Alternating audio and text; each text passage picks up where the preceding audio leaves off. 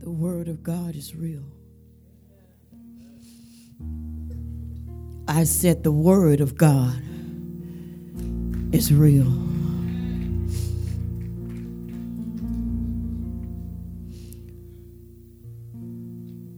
The topic of the teaching today is revealing the speaker of the letter.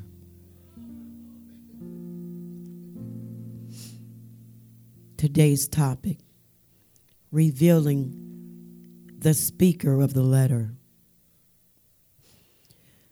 I've been in conversation with Holy Spirit for the past few months, or perhaps he's been in conversation with me about why Christians are not comprehending his existence, nor experiencing the reality of his word. Hear me. I've been in conversation with Holy Spirit. And he's been in conversation with me as to why Christians they are not comprehending or never have understood the existence of God, nor experienced the reality of the word that has been preached.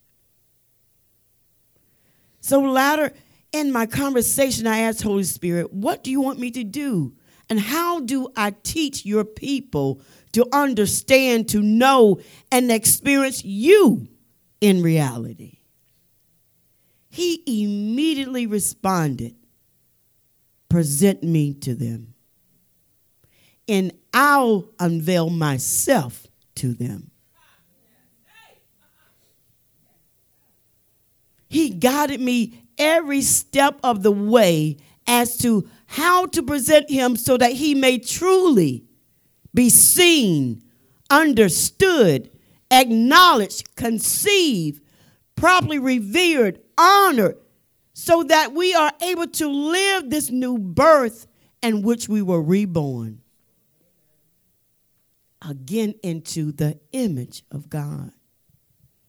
So, understanding his existence and experiencing the reality of the word, we must first be, we must first, we're first required to put aside all theory and logical reasoning. Put that aside. And second, allow your thoughts to now be replaced by godly thoughts, the reality of the word. So I present to you the divine, true and God, the Word, the written letter, the personality, the attributes, the character, the works, and the reality of the speaker of the letter.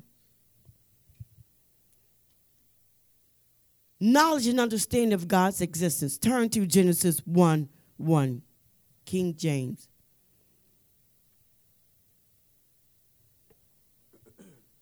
And it so reads In the beginning, God created the heaven and the earth.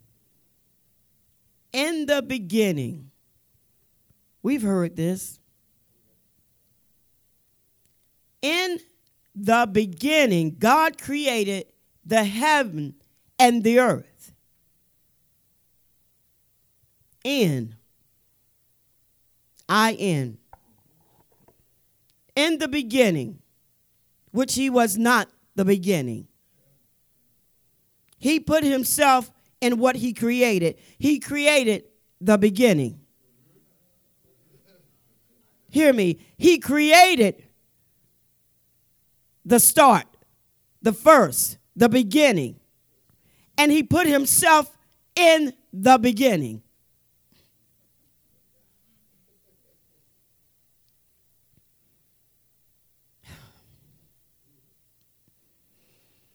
Revelation 22 13. This is the, and I ventured out. This is the Orthodox Jewish Bible. Revelation 22 13. It so reads I am the Aleph and the Tav, Mm-hmm. Harishon, the first, and Ha'akaron, the last. Hareshit, the beginning, Mm-hmm. and Hatachlit, the ultimate. Hear me. He says, I am the first, the last, the beginning, the ultimate. There is no other besides me.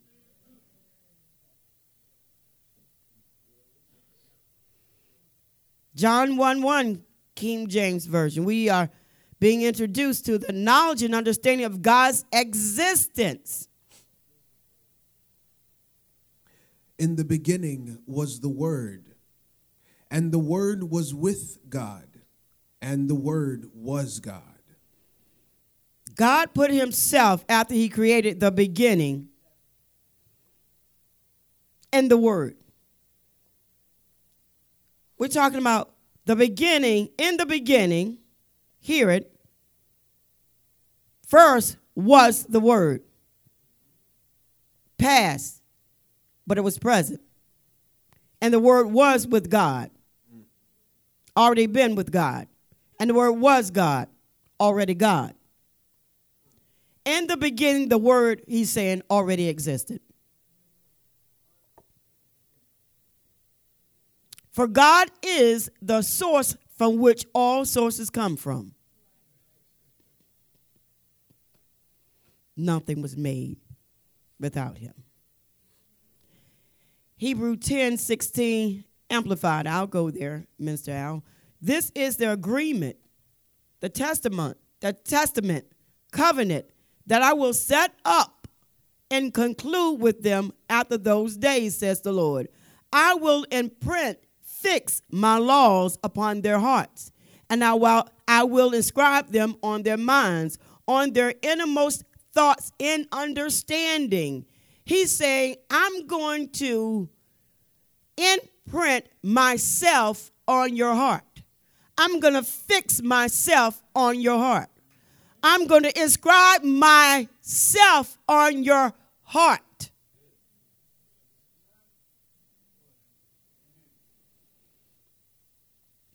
For he says in his word, Those who come to me must first believe that I exist.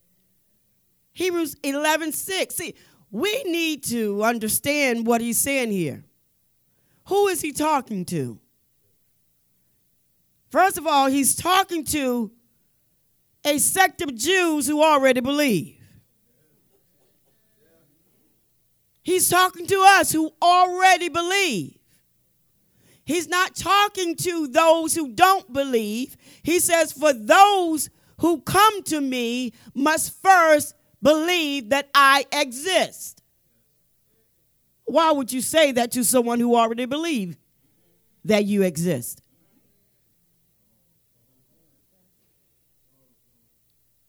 See, we were, we were taught that we must believe that He is before we come to Him.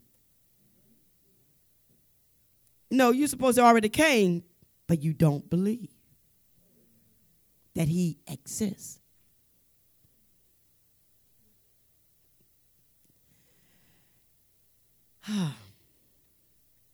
See, these sect of Jews were being persecuted, those that believe. See, but when they were going through, they stopped believing that he exists. Okay. Like most of us, when you go through, this is what he is saying. When you come to me, you must first believe that I exist. Because if not, this is how you fall. And some fall and never get back up. He says, This is how some fall away. Because what happened is this the enemy, st- let me get, I'm, I'm getting above, uh, I'm getting ahead of myself. I'm going to get there. And Hebrews 11 6 it says, and it's impossible to please. And to please means this on the heart or the thought level.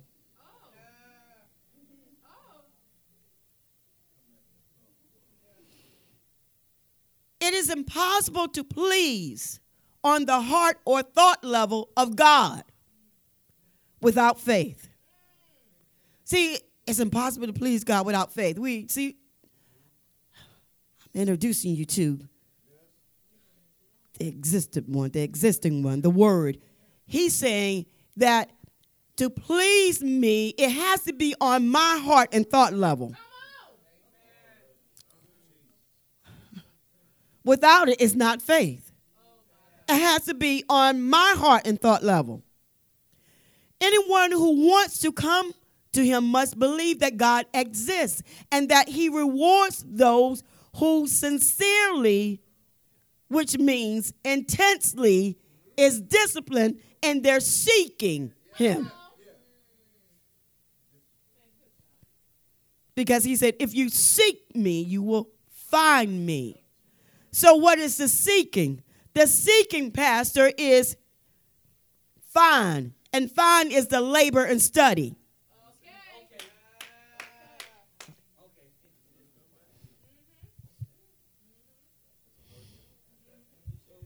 See, this is a different kind of study. It's a, to labor and study. We must believe that God is. What does that mean? We must believe that God is exactly who reveals himself to be. Uh, I'm going to say it again. God is. We must believe that God is. We must believe that God is exactly who his word reveals him to be.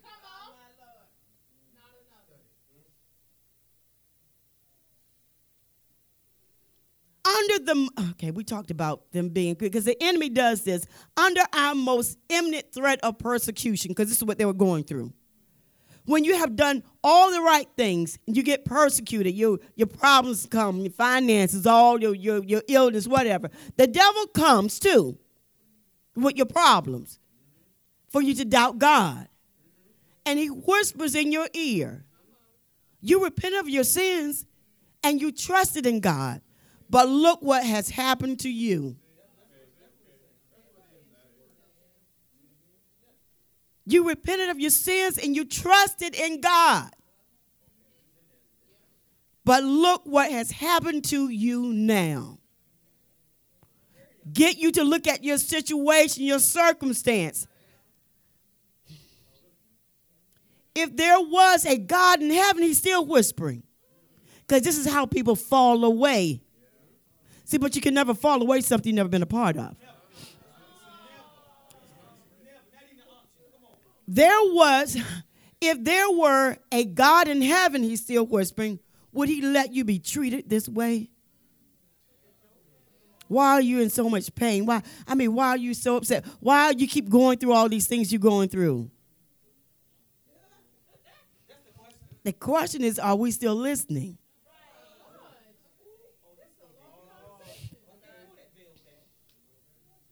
To believe in God as you conceive Him to be, hear this and hear this clearly because, wow, I had said this to someone when I, I got, you know, my conversation with Holy Spirit about even why, Lord, do you feel that they're not understanding your existence and experiencing the reality of your word? He says this because they only imagine me.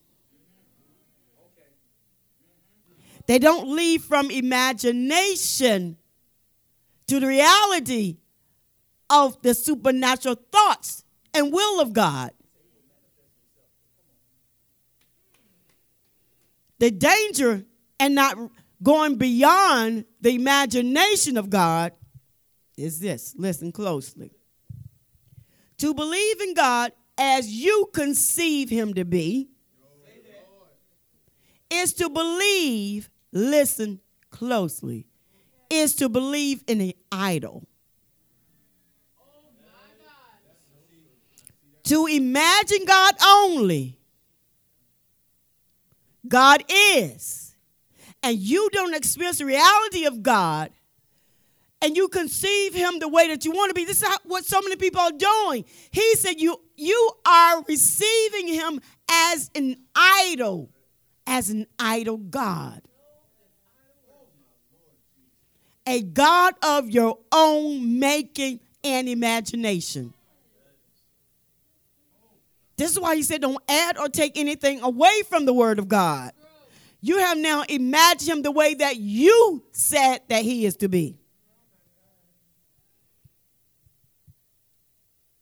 Believe in believe in the God who reveals himself in his word only. Not in what you have made him to be. The prophet Jeremiah says this Thy words were found, discovered, and I did eat, I devoured them. Hear me, Pastor. The prophet Isaiah, uh, Jeremiah says, The words were found, thy words were found. They were discovered because I was seeking the word. And I did eat. I devoured the word of God. Jeremiah 15, 16. The word, the word of God in Hebrew is dabar. The root word of, of, of dabar is that which lies behind. See, I don't know. I know. I, I oh, Holy Spirit, I love you. Is I, I kept saying when I'm talking, it's like I'm, I move out my thoughts. I said because there's something behind. See, when I get oh D A B A R. Dabar is that which lies behind. And so dabar is regarded as an extension of the speaker's personality.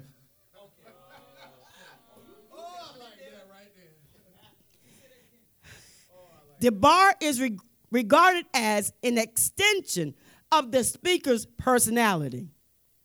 In this case, God. It's regarded as God. Another way dabar speaks of the very revelation of that individual. So it speaks of the revelation of the individual. Thus, the Bible from Genesis 1 1 to Revelation 22 21 is the written revelation of the person, personality of the Lord Almighty. How precious is this living word?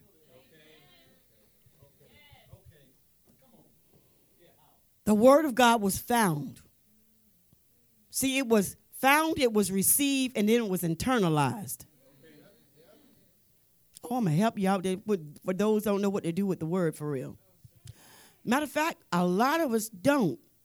You know why? Because unless you did this study, none of us do. Because I didn't. New word for new life. Thy words were found. What is the implication of Jeremiah? Finding God's word. Clearly, this phrase implies that he was seeking, he was being disciplined in God's word. See, you got to be disciplined in God and his word. What happens is that we stop being disciplined in God's word because we get tired. We got we're going through things. So we, we don't have to come to the gathering. We don't have to read the word of God. We don't have to pray because I'm I'm not disciplined in the word. So I can't continue on. See, this is what allows you, God, to continue on. Is that you you have become disciplined in the word of God. Yeah, I, I, I see all that, but I, I have a greater sight that I'm seeing and I'm pressing to the mark of the high calling in Christ Jesus.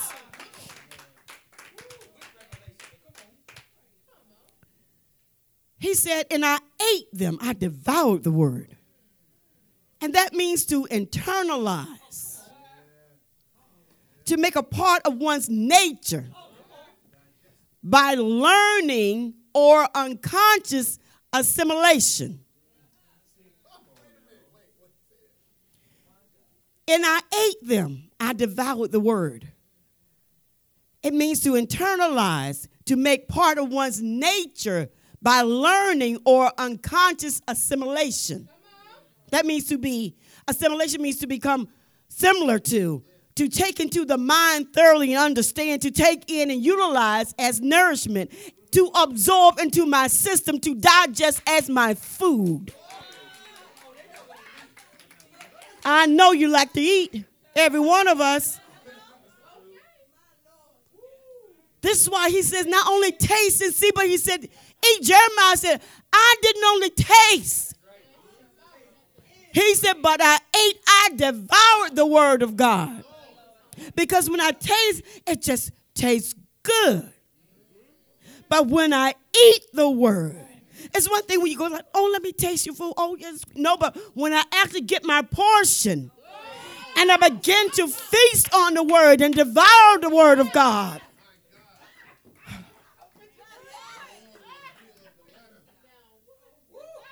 See, we have not been doing what prophet Jeremiah been doing. See, you've been just tasting. You you've been at a tasting, but you haven't been at the feast with the Lord. The, the food of the Lord is the feast of the Lord is spread. We have not been there. Stop tasting the word and start devouring the word. It means to absorb into my system digest as food. And the reason Jeremiah said he didn't just taste, Jeremiah didn't just taste the word, he said, but I ate the word, which suggests he chewed it. Or he meditated on the word. Meditate means chewed or chud. Thus, he digests the living word and experienced a change in his heart as a result. In his heart. He internalized God's word and allowed their meaning to become a reality in his life, to renew his mind and order his steps.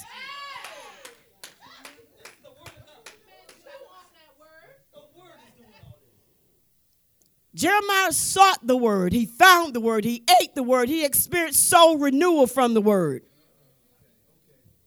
He knew that what makes the difference is not how many times he had been through the word, but how many times and or how thoroughly the word went through him. Ah!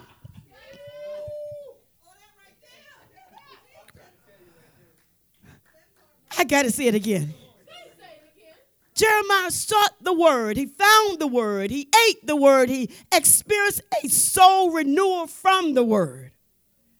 He knew that what makes the difference is not how many times he's been through the word, flipping the pages, reading the word, flipping the pages. He said, he said, but it was how many times, you know, how thoroughly the word had been through him. This is why the Bible makes it so clear that chewing on the word, quote unquote, meditation is a discipline. And meditation, the word becomes part of our innermost being. And that's where the Spirit does the transformation work. Wherever, whenever we eat God's word, we experience a sweetness and what is that sweetness? Hope.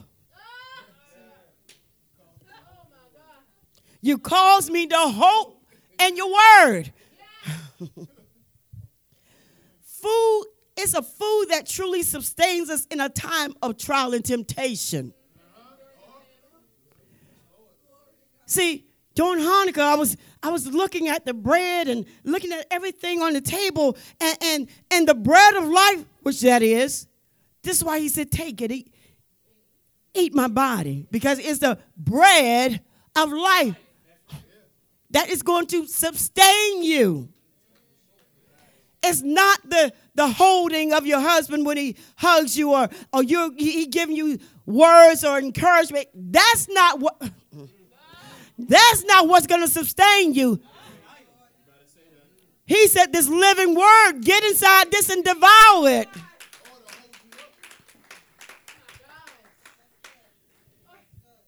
He said, Because in, in trials and temptations, when we need this living bread, is it's often probably usually, and when we humble ourselves in situation of our trials, that we come to understand that man does not live by bread alone. See, by the things that you do in your job. See, it's the living bread. But man lives by everything that proceeds out of the mouth of the Lord. The word. This is why we have to study. We have to, we're required more labor, becoming labor of love to labor to love. See, see, we don't want to labor in the word becoming labor of love to a labor to love. that laugh was funny. we have to, when we're reading the word, studying the word, we are to observe. What is it saying? We are to we are to experience the interpretation of the word. Not that you interpret it, but experience the word interpreting itself. What does it mean? So you ask, what does it mean? And then he began to interpret himself. Application. How do I respond to what you just said? I apply the word, I obey. Immediately I obey the word. So when you truly delight, take great pleasure in or experience a high degree of satisfaction in the Word. In the Word. You will have a desire. See what's not happening? We don't have a delight. When he says, delight yourself in the Lord, he is saying, take great pleasure and experience at a high degree of satisfaction of my word. Then you will have a desire, a craving a thirst, he says, and a hunger. So, come on, Pastor. So, so you can tell who's been eating. Oh, yeah, Lord. Yes, the Lord. word by the way they act. Yeah, yeah, yeah, yeah, yeah. This is why we. we, we Wait a minute, because when you eat it, you have life. You have life.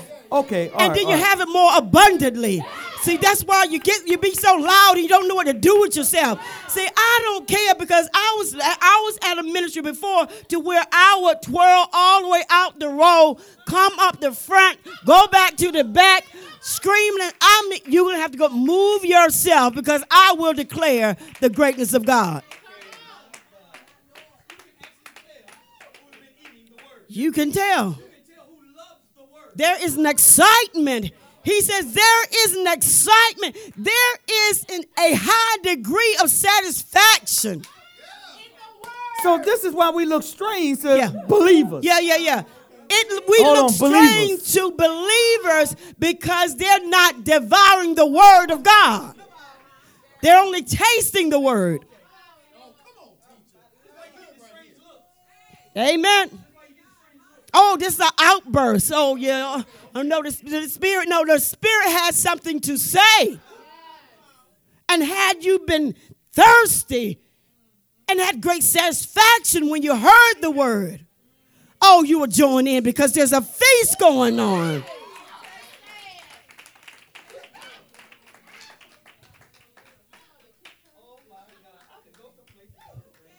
So you have a desire, a craving. You should be craving the word.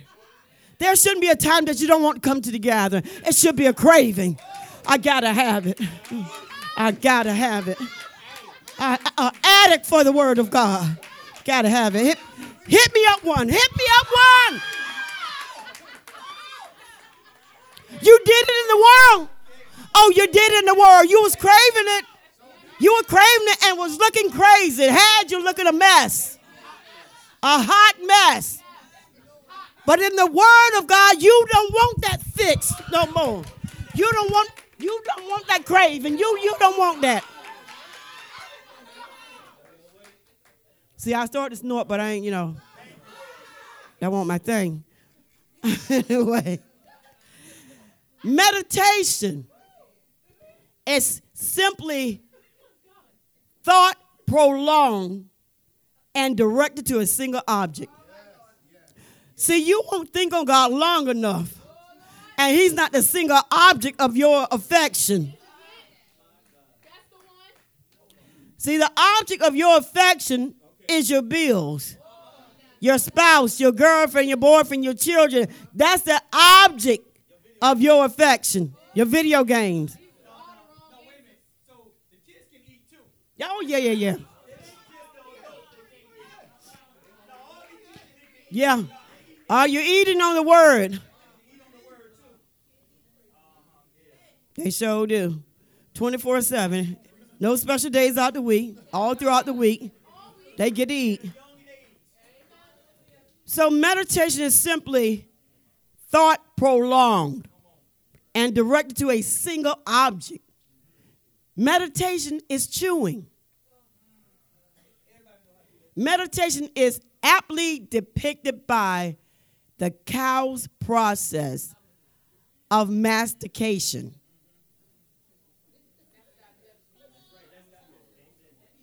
Okay? See, God does see, He has to give you something in, in the world that you can, can you know, com- associate with the kingdom. Because the world seems to be our reality. Okay. So He's going to allow you to bring your reality beside His and so you can see the true reality. Amen? So, again, meditation is depicted by the cow's process of mastication, chewing. Meditation is the process of God's food for our soul. And we're going to talk about the cow's process, right? His how he digests food, because compared to how we should be digesting the Word of God. One might call it divine thought digestion, chewing upon a divine thought, deliberately and uh, diligently, a process which, enable, which is enabled by the Spirit, our sanctifier. He provides the vital, hear this, he provides the vital link between theory and action, between God's word on paper and God's word in our life. Okay? What's mastification? What is mastication? It is the physical life of the cow. Meditation is the spiritual life of those created in the image of God. Okay? The cow has four stomachs, and it undergoes a special digestive system process to break down the tough and coarse food it eats. The Word of God seems to be real hard for us. So just compare this to what the cows when they be eating the grass. Is considered to be something tough and a coarse food. When the cow first eat, it chews the food just enough to swallow it. Sound like some of us. The unchewed food, because it's still something tough because we, you know, we we feel like correction, being, re, you know, rebuke, you know, you know, the good stuff. Amen. So that's the hard part that you, you know, you chewed up everything, but there's some hard stuff there. Okay. Okay. So when the cow first chews, it chews the food just enough to swallow it. The unchewed food travels to the first two stomachs, where it is stored until later. Okay? When the cow is full from this eating process, it rests. Later, the cow coughs up bits of the unchewed food called crud and chews it completely. This is what we don't do. This time before swallowing it again. See, the crud then goes into the third and fourth stomach where it is fully digested. Some of this digested food enters the bloodstream and travels to, you know, the bag, the udder, and which is, uh, of course, you know, the whole process turns to milk, while the rest goes towards the cow's nutrients. So the word in this case we use ourselves, is assimilated throughout the system of the body. When I hear it, I have to receive it. When I receive it, I have to conceive it. When I conceive it, I have to obey it to live it out. Mm-hmm. See, we, we, we don't have the nutrients, so we don't have the endurance to live the life. Because we keep regurgitating the hard word. Take my body, eat of me. This is my blood, drink of me. Oh, you say a hard word. Many left. See, and this is what's still happening in the church when there's correction, when there's something in your life that's not aligned to the word of God. And we don't want to be told. We want to continue in our ways.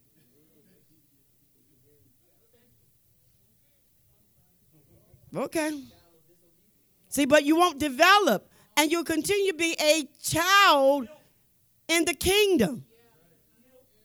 But in your mind, you think you should be a leader. You should be teaching by now. You should have a ministry by now. No, because you have not stayed or eaten the food that's necessary for your development.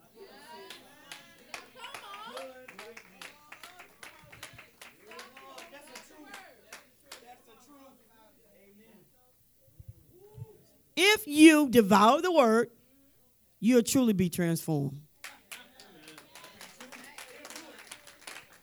Receiving his life. So being transformed means it has to change, you have to change your thinking.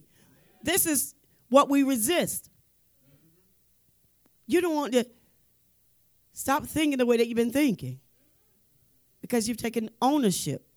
And this is how you see God and this is how you imagine him. And he said, This is how you now have created a idol. Oh, it's hard to swallow the truth, yeah. Hmm? The scripture tells us that the only way we can do this, this constant renewal of our minds, we have to put off the garbage, which is our own thinking, and put on the mind of Christ at the end of this teaching, I'm going to really tell you what the mind of Christ is. So we want to talk about some things in the mind of Christ. It is a seven, divine sevenfold process of thinking. So when you put on the mind of Christ, you're putting on his divine process of thinking. That's actually bestowed upon you when you have said this in this prayer at the moment. So let us explore how to comprehend and understand the mind of, of Christ. Uh, Isaiah 11, 1 through 2. You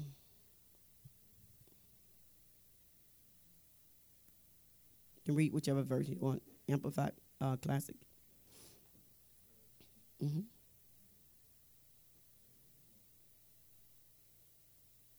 Isaiah 11, 1 through 2. All right, so reads And there shall come forth a shoot out of the stock of Jesse, David's father, and a branch out of his roots shall grow and bear fruit. And the Spirit of the Lord shall rest upon him the Spirit of wisdom and understanding, the Spirit of counsel and might, the Spirit of knowledge and of the reverential and obedient fear of the Lord.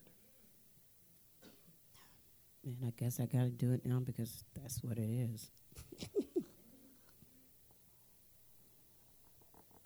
I'll put it right back, Pastor.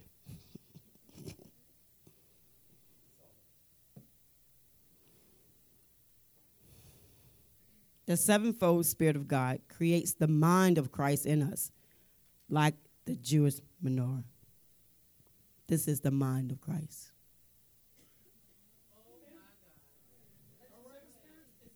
This is the mind of Christ.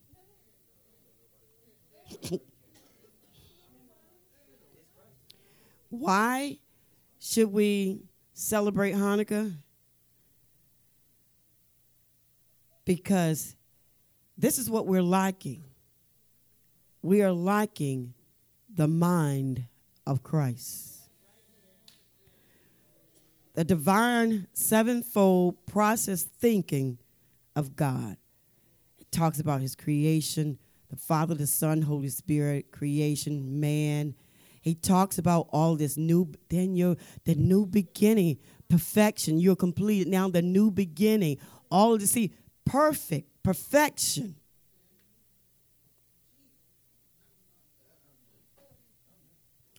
See, the entire, and as Pastor said, this is the 66 books. Right? If this is the entirety of the word, then it is the mind of Christ.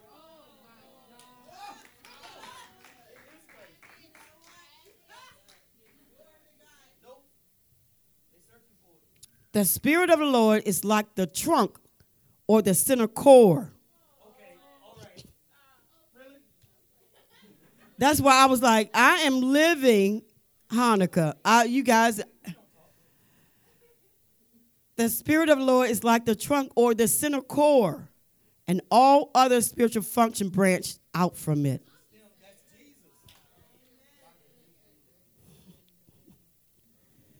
It is the Holy Spirit's mission.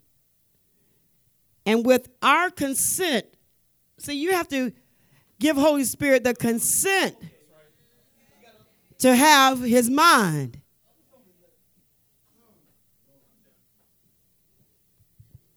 See, then and only then will the truth, the supernatural word of God be produced.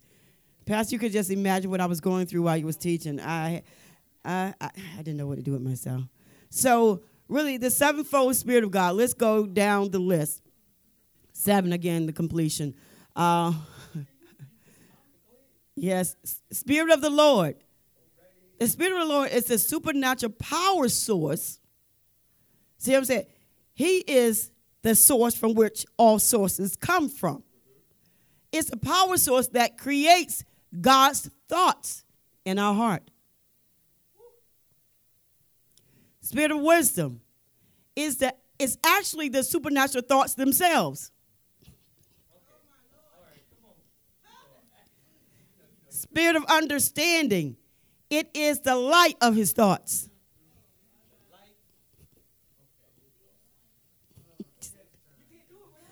so, the Shamash, the servant one, this is why he lights all of these because he is the light source of our thoughts, for this is the mind of Christ.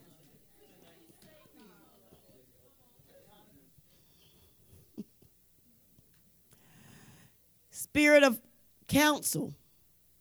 It's an instruction for God's to make godly choices.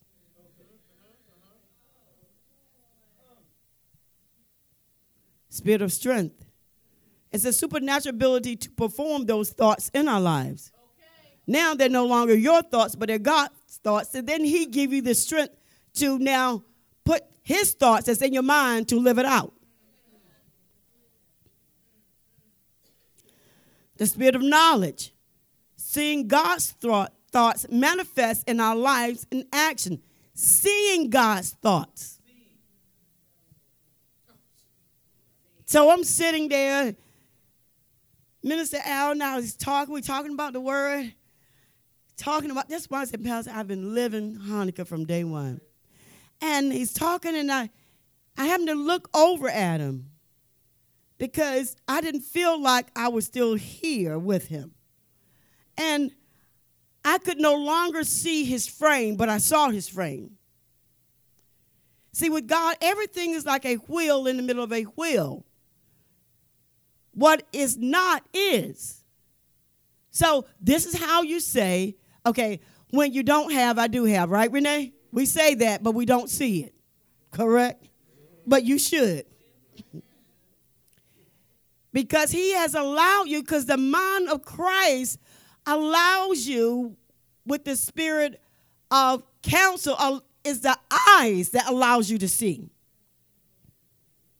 It allows you to see behind the word. See, It allows you to see behind your situation. It is the light that illuminates beyond darkness. Oh, y'all are not with me. Told you was in there with me, Pastor. The eyes. And so I'm looking at Minister Allen. I don't see him, but I see him. I no longer see the frame of him, I see his mind. And I'm telling him that, and he looking at me like, you know, teacher, you be saying some weird stuff. I said, I said, I see your mind. I don't see your frame because our frame is what, you know, we that's our reality. That is what drives us.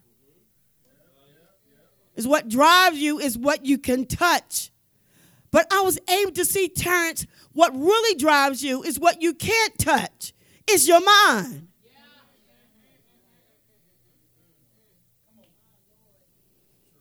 Oh, my Lord. We bless you. It allows you the spirit of knowledge, allows you to see God's thoughts manifest in our lives and action. I was able to see God's thoughts. I was able to see God's mind. See, this is how we're able to look at a person and not see their flaws. The word, the light of the word of God illuminates. And oh, thank you, Jesus.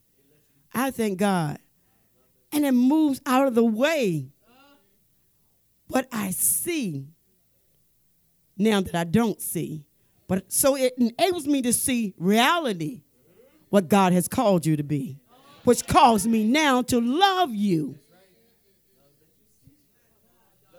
See, it sees the person in their, their struggle, Berta. I'm able to see you in your struggles and in your woes and in, in your in your incapabilities. But then I see there is a greater strength working inside of you.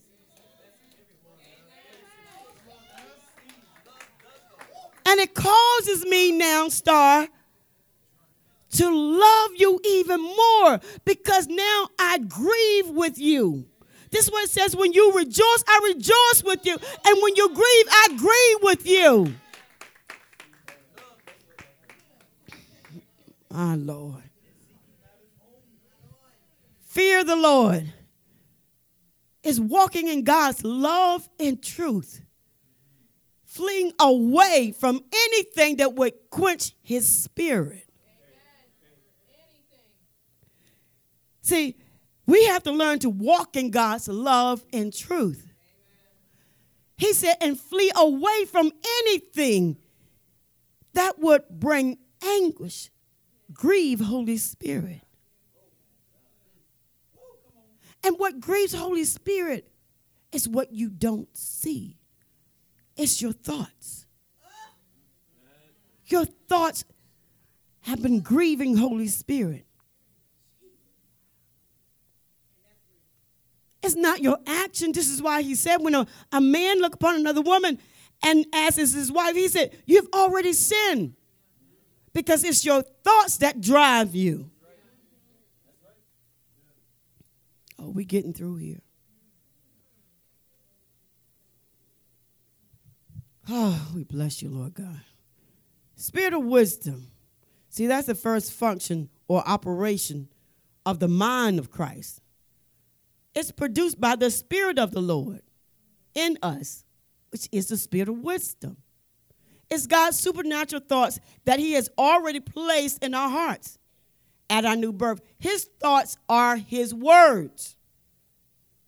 His thoughts are his words. This is why you're supposed to hide his word. This is why David says, I have hid your word in my heart so I won't sin against you. I've hid your thoughts in my heart.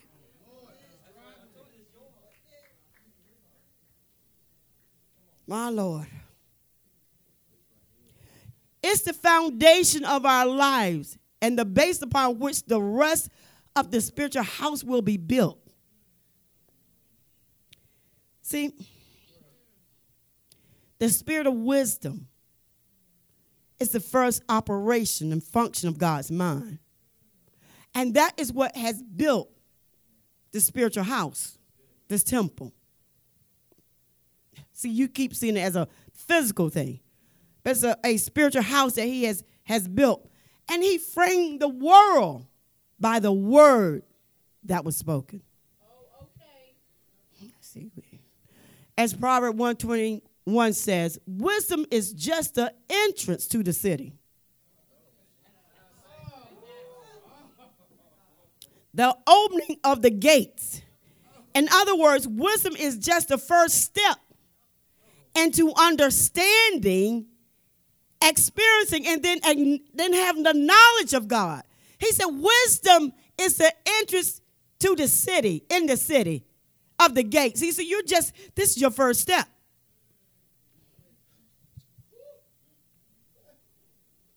Because he says, with all you're getting, get understanding. Spirit of understanding.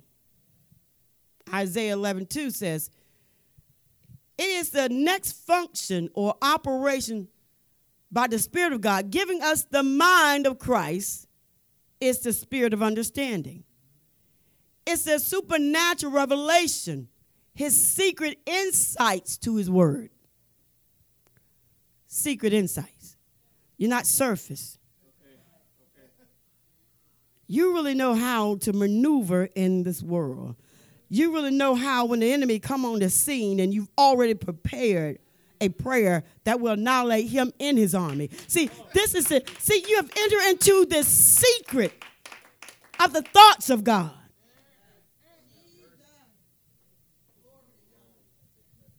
Oh, yeah. Chewing, devouring the word of God. Understanding simply means a putting together. This is why I, I just as a teacher, this is why I love teaching. Because I love to research and I love to put together. I love to put together what God is saying and what He's not saying. I see that's excitement for me. He said, understanding is putting together or a comprehending or a grasping of the word of God. The Spirit of God illuminates our hearts and give us understanding wisdom. Other words, it turns on the lights for us. Turn on the lights for us. Turn on the mind of Christ for us.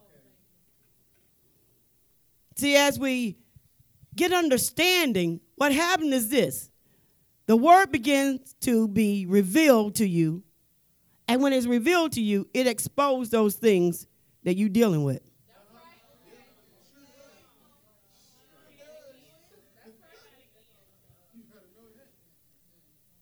As we read the Word of God, it is the spirit of understanding. See, this is why you still don't see that you're wrong.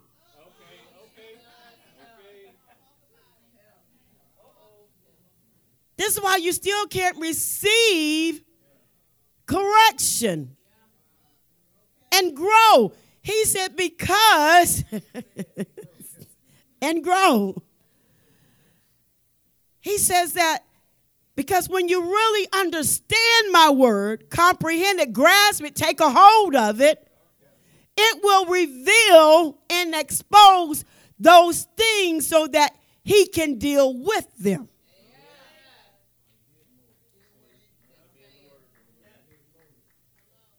when we don't read the word and the spirit of understanding is not allowed to operate. When you don't read the word, when you don't devour, I'm not just talking about tasting it, I'm talking about labor in the word. This is why you have to be trained in how to study, examine, scrutinize the word of God. So you learn how to properly devour the word of God. So you will have, and see, that's the next thing that has to happen. So we are exposed, and he then deals with that. Uh, if not, we, we won't allow the spirit of operation to operate in us. We won't be able to see. See, you won't be able to see and find your way. I'm confused. I'm you seeing people wrong. You misunderstanding people. See, you won't be able to find your way. You being misunderstood, you misunderstanding people, you won't be able to find your way. Okay, God loves us. Hosea 14 14 says, People that do not understand shall fall. And this fall is a great fall. This fall, this is why you have to be careful that these that the mind of Christ is operating inside of you, the divine sevenfold process. Because if not, this is how you're not your salvation won't be secured because you can't live out the mind of Christ and you start to go off and worship idol gods, mainly yourself.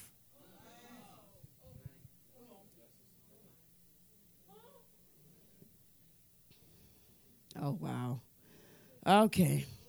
Shorten it up for us.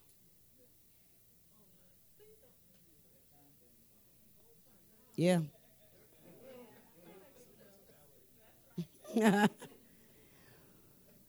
okay. Okay.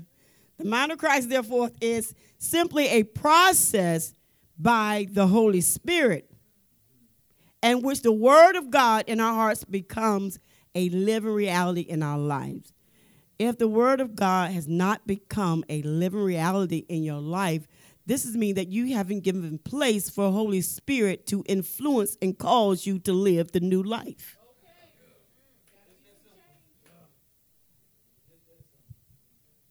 Simply stated, the mind of Christ is God's supernatural thoughts. And in this case, when you read it, logos, produced in our lives by his supernatural power, Rhema. Should we choose not to renew our minds, we will quench God's spirit. Should you choose not to renew your mind, if you choose not to devour and eat up the word and labor in the word and scrutinize and examine the word of God, he said you will quench the Holy Spirit and you will fall.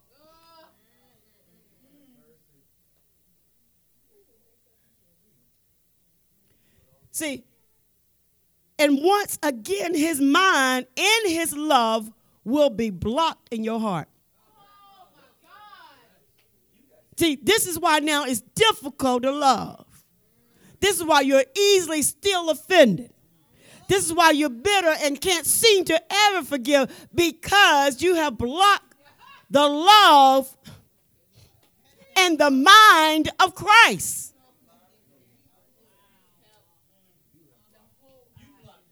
Because you have chosen not to renew your mind. See, there's a washing and cleansing when you discipline yourself to labor in the word. We're not talking about just read the word. I'm talking about labor in the word of God. Work the word of God in your life and with those you come in contact with. Labor in the word of God. But it hurts to say, I'm sorry. It hurts for me to come up and say, the whole time I've been in your face smiling and giving you a hug, I can't really stand how you praise.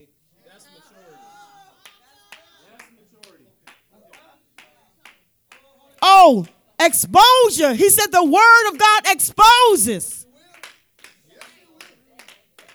And God says, I will deal with you.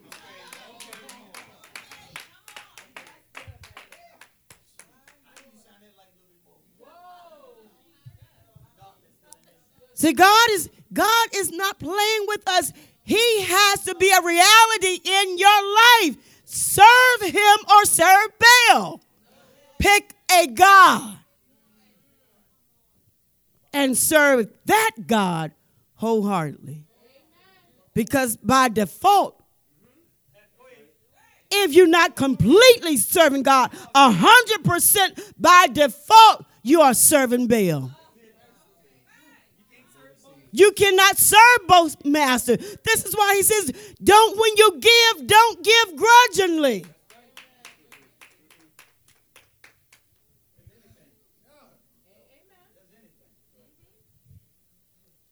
The purpose of the mind of Christ. The purpose of the mind of Christ in us is that we might know,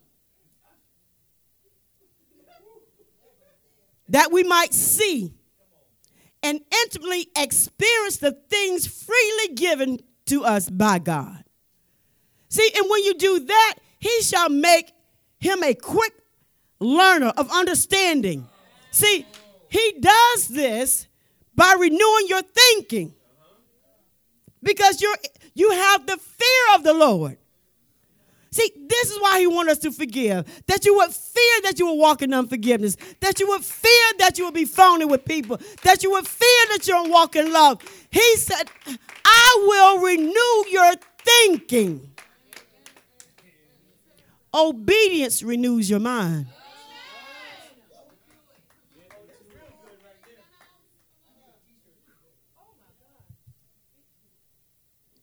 And it says, and he shall not judge after the sight of his own eyes.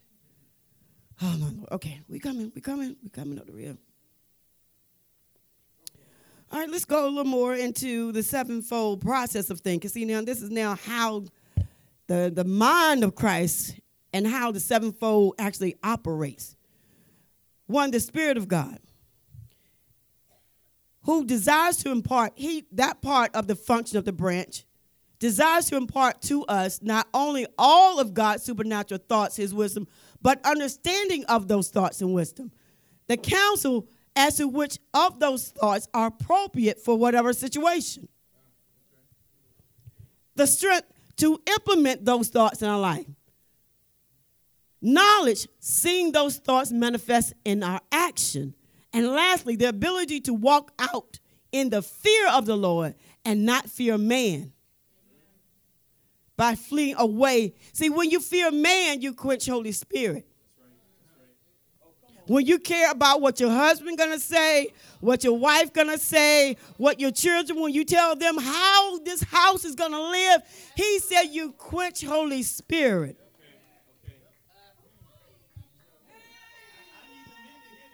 That's right. Give me a go, give me a sound of praise. Thank you, prophetess. Thank you. Thank you. Go, go ahead with that one. Oh, that is true.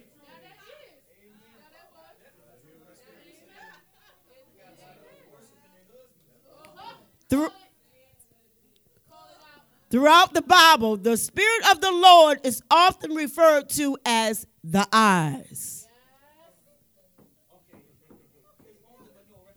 Or the mind of the Lord. Psalms 32 8, it validates this. I will instruct thee and teach thee in the way in which thou shalt go. I will guide thee with my eye. Yes. Yes. So the mind of Christ is a process by which the sevenfold Spirit of God becomes a reality again in our lives. Salvation occurs when the Lord lights the candle of our spirit. He lights the candle of our spirits. But we are only enabled to see clearly as we allow God to give us his light through the mind of Christ.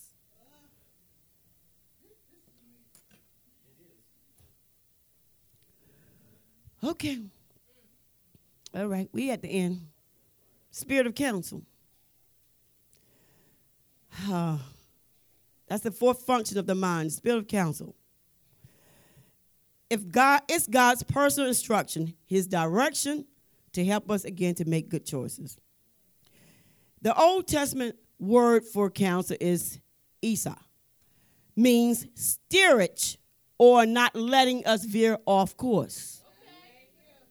The counsel of the Spirit of God is steerage or not letting us veer off course, not letting us miss the mark.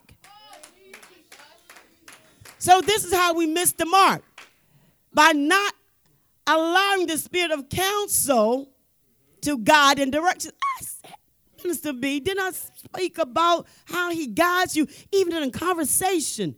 And he gets you to move things out the way because something is behind the word. Oh, my Lord. And what's behind the word most time is a stronghold.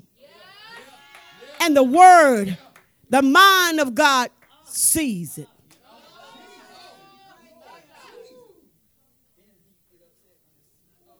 That's why, you know, sometimes you may see me and I'm, I get to leaning to the side. And, know, for me, that's sometimes that's how I hear. that's how I hear, it's a leaning. And then I'm like, then I see. I hear first and then I see. Wait, wait a minute. Wait a minute. I hear you saying this. Adam, I think I was meeting with him. I said, I hear what you're saying, but I, I said, no, I actually did that. I said, I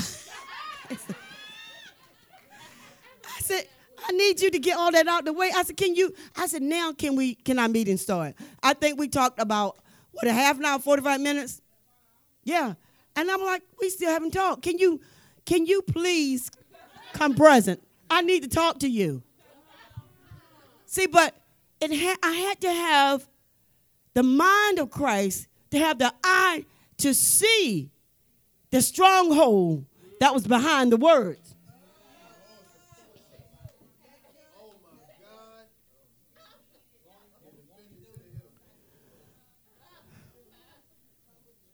See, only God, He only knows, and He keeps us on, on the true course. He knows the true course. Last thing is waiting on God. Philippians Philippians uh, 2.13. Minister Al, you can go there. I think you just like, man, I'm up here. I need some, something else to read. Sorry. I did. I did. I saw, be, I saw behind it about 20 minutes ago. and I said, wait on the Lord.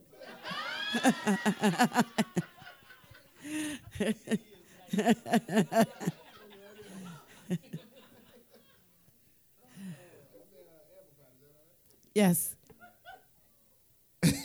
so reads. Not in your own strength. For it is God who is all the while effectually at work in you, energizing and creating in you the power and desire, both to will and to work for his good pleasure and satisfaction and delight. Philippians 2:13. It actually tells us that God is in us. He's in us to will. He's in us to do his will.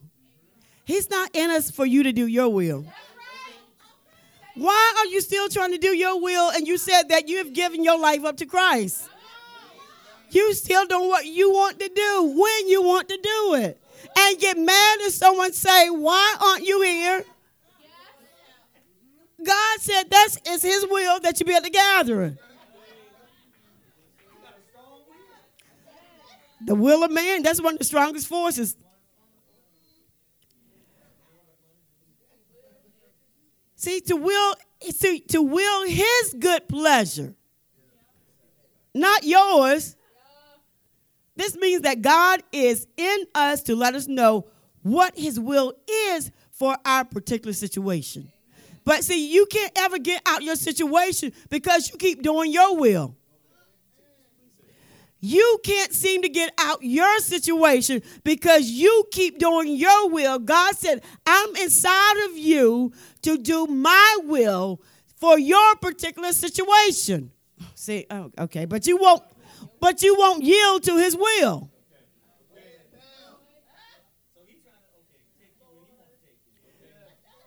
See, but he says here, he says here, see, it's the it's the journey that's messing you up. The journey is messing, I mean, the journey is messing so many of us up. It, it hurt. I mean, I'm I'm uncomfortable. I'm tired. I'm sleepy. I don't understand. They don't understand me. It, I mean, it is the journey is that's messing us up. It's a necessary journey. This is why you are to wait on God. He says, so I can will my good pleasure in your life. He said, the waiting on him is the secret. It's the secret is of course that we must wait for his counsel. See, we're not waiting for his counsel. See, you're still counseling yourself. You still give advice to yourself. You're still guiding yourself as to what his will is. And Hebrew, to wait means to bind together by twisting. See, this is what's not happening. Is that we're not binding ourselves and twisting ourselves and the word to where nothing can pull me apart. Not my situation, not my pain, not my aches, not my discomfort, not my lack of money, not, you know, failing health.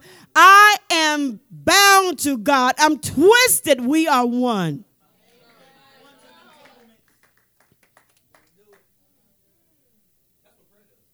Amen, Pastor. For the word of God is. For the word of God is. For the word of God is alive.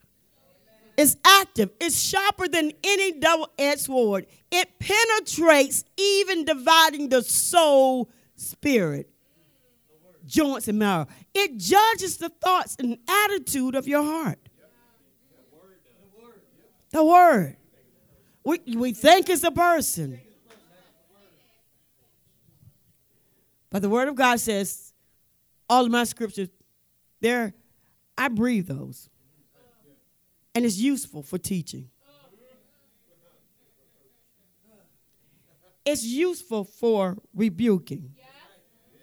It's useful for correcting and training in righteousness so that the servant of God may be thoroughly equipped for a good work. See, you got to be equipped for a good work. You don't want to be trained. You don't want to be rebuked. You don't want to be corrected. That's why you can't do a good work. You will have to submit to do a good work. He said the scripture. He said it was given to be taught to correct, to bring rebuke, to bring growing up and development. He said, This is to train you. See, we never want to be trained. Many of us has went, we have went out before our time. We didn't wait on God counsel, God's counsel. And when you go out before God's counsel, you fall. And some fall and never and are never able to come back because they can no longer see God. And what they see is an idol, which is themselves, which now they train themselves. They guide themselves. And this is, see, if you come into this place of thinking, Mr. Brown, you can no longer now teach the gospel or pass it on to your children.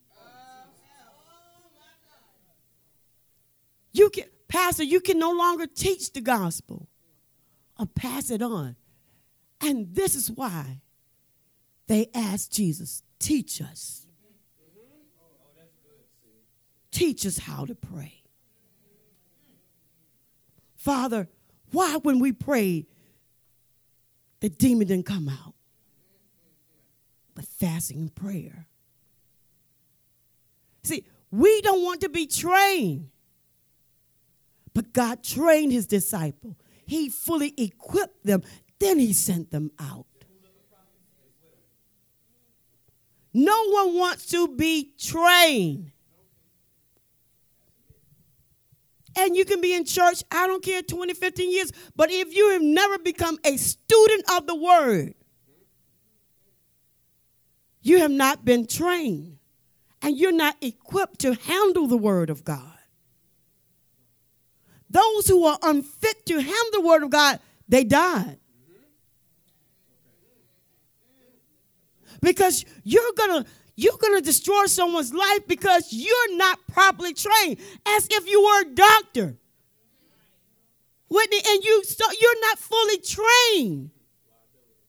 And you think you're now better than the, the um, on-call doctor that is in, in, in the, the heart doctor, surgeon. And because you've been interning and watching, you, you have stood with the best. Now you think you are the best.